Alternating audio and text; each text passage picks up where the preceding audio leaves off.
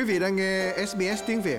Hãy vào ét bê ét chấm com chấm a u slash vietnamese để đọc thêm những câu chuyện thú vị khác.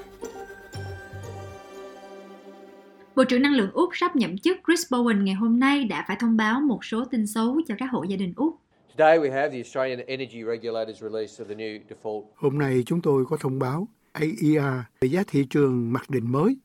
Đây là tin xấu cho những người Úc sử dụng điện trên các thị trường bị ảnh hưởng bởi quyết định hôm nay. Giá mặc định mới do Cơ quan Quản lý Năng lượng Úc đặt ra sẽ khiến giá cho hộ gia đình tăng từ tám phẩy năm phần trăm đến mười bốn phần trăm ở New South Wales, tăng hơn mười một phần trăm ở Đông Nam Queensland và bảy phần trăm ở Nam Úc. Cơ quan quản lý của Victoria hồi đầu tuần đã thông báo mức tăng năm phần trăm.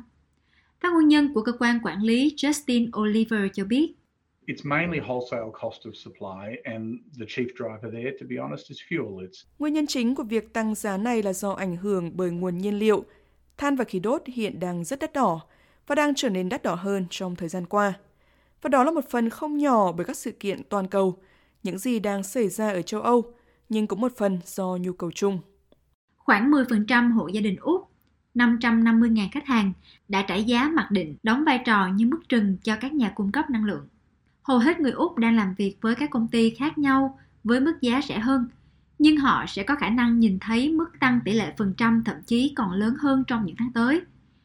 Bruce Mountain thuộc Trung tâm Chính sách Năng lượng Victoria.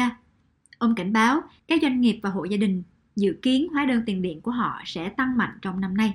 Big customers right now, if they're going in the market, they're seeing a fifty percent increase. Các khách hàng lớn tham gia vào thị trường hiện nay thấy mức tăng năm mươi phần trăm. Tôi không ngạc nhiên nếu trong năm tới chúng ta thấy điều đó tương tự trong các hộ gia đình. Chúng tôi chưa thấy giá khí đốt ở mức hiện tại ở Úc. Chúng vẫn rẻ hơn một chút so với việc họ phải trả châu Âu, nhưng chúng cao gấp hai đến ba lần mà chúng tôi từng thấy. Tôi nghĩ chúng ta có thể chịu một cú sốc về giá điện và năng lượng so với cuộc khủng hoảng dầu mỏ năm một chín bảy ba. Đây thực sự là cú sốc về giá và cung cấp năng lượng lớn nhất mà chúng tôi từng thấy ở Úc. Tôi ngày càng lo sợ rằng chúng tôi đang phải đối mặt với điều đó. Tôi không thể chắc chắn, nhưng việc này đang xảy ra ở châu Âu. Chính phủ mới đang đổ lỗi cho chính phủ tiền nhiệm về sự tăng giá này và hứa hẹn đầu tư vào năng lượng tái tạo. Chris Bowen một lần nữa cho biết.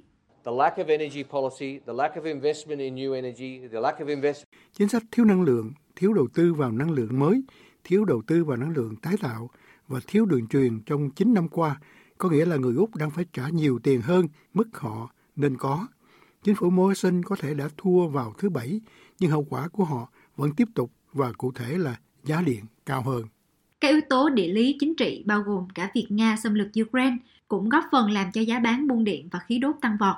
Giá đã tăng hơn gấp đôi trong mười hai tháng qua và Bruce Mountain tin rằng các hộ gia đình và doanh nghiệp Úc sẽ thấy giá tăng nhiều hơn trong năm tới.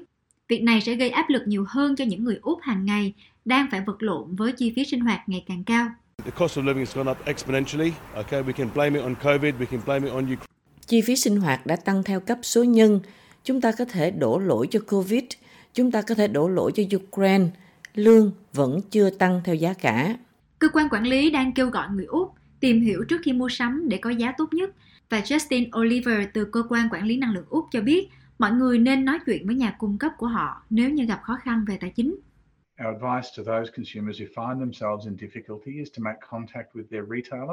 Lời khuyên của chúng tôi dành cho những người tiêu dùng gặp khó khăn là hãy liên hệ với nhà bán lẻ của họ.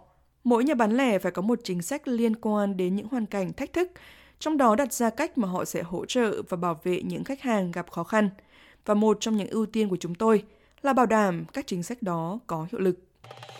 Quý vị muốn nghe những câu chuyện tương tự có trên Apple Podcast, Google Podcast, Spotify hoặc tải về để nghe bất cứ lúc nào.